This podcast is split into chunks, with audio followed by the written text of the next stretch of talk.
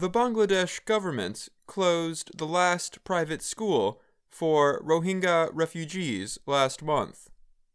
The Kayapuri school in the Kutupalong Rohingya refugee camp was founded in 2019 by a Rohingya leader who was killed last year. The school was the latest of about 30 such schools closed by the police. Some closed on their own because the police were going to shut them down. With the March 24th shutdown of the school in southern Bangladesh, no schools remain in operation. Mohammed Showaif was the head of the school. He was working in his office when police raided the building. He told VOA the police took his computer and printer. The next day, police took seats from classrooms and locked the school door. Police asked whether we had any official permission for the school, he said. We didn't have any in a written format. Our leader got verbal permission from an official appointed by the government to open the school. Now, all of a sudden, the Bangladesh government decides to close it down. Many of the schools were made of wood with cloth roofs. There were few classroom materials inside, but they were very important to the thousands of Rohingya children with very limited ability to go to school in the camps. The government did not give legal status to the refugee led schools, but the government agreed in 2020 to permit them to operate and promised aid if needed. Bangladesh's Office of the Refugee Relief and Repatriation Commissioner provides humanitarian assistance for Rohingya refugees. It said on December 13th that all private schools in the Rohingya camps must be shut down. They were illegal because they did not have official permission to operate. After the order, police began raiding the schools and seizing school materials, including seats and computers, sources told VOA. The organization Human Rights Watch said Bangladesh officials threatened to seize Rohingya refugees' identification documents. They also threatened to forcibly relocate them to a distant island if they violated the ban on the schools. Bill Van Esveld is with Human Rights Watch.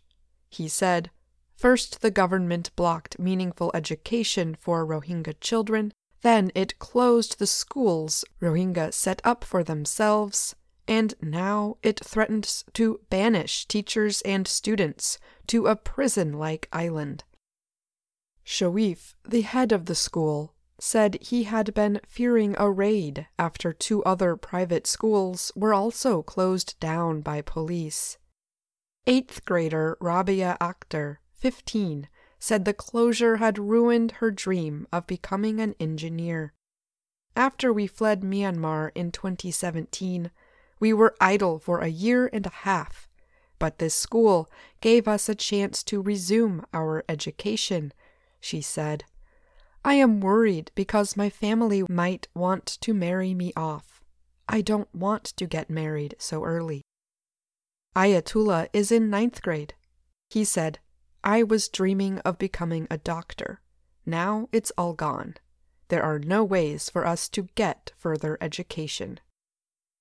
Officials are defending their actions, saying they have only stopped the operations of illegal establishments.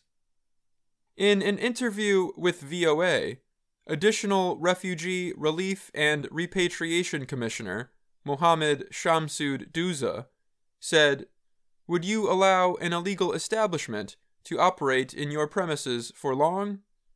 I guess not. Douza said the Kayapuri school did not have permission to operate. He said that some of its teachers were teaching the official Bangla language, which the government bars. It does not want Rohingyas to integrate into Bangladesh and permanently remain in the country. Douza said the United Nations International Children's Emergency Fund, or UNICEF, is leading the effort to teach Rohingya children. The UNICEF office in Bangladesh told VOA that over 350,000 Rohingya refugee children are attending 3,200 learning centers in the Cox's Bazar Rohingya refugee camps.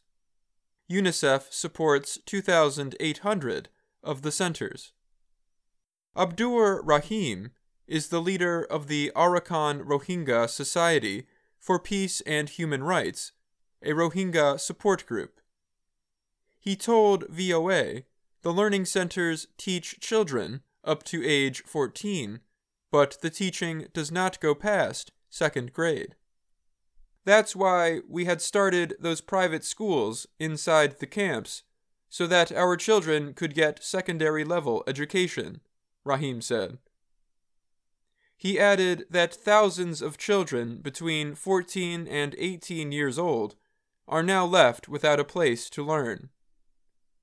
I'm Dan Novak. And I'm Ashley Thompson.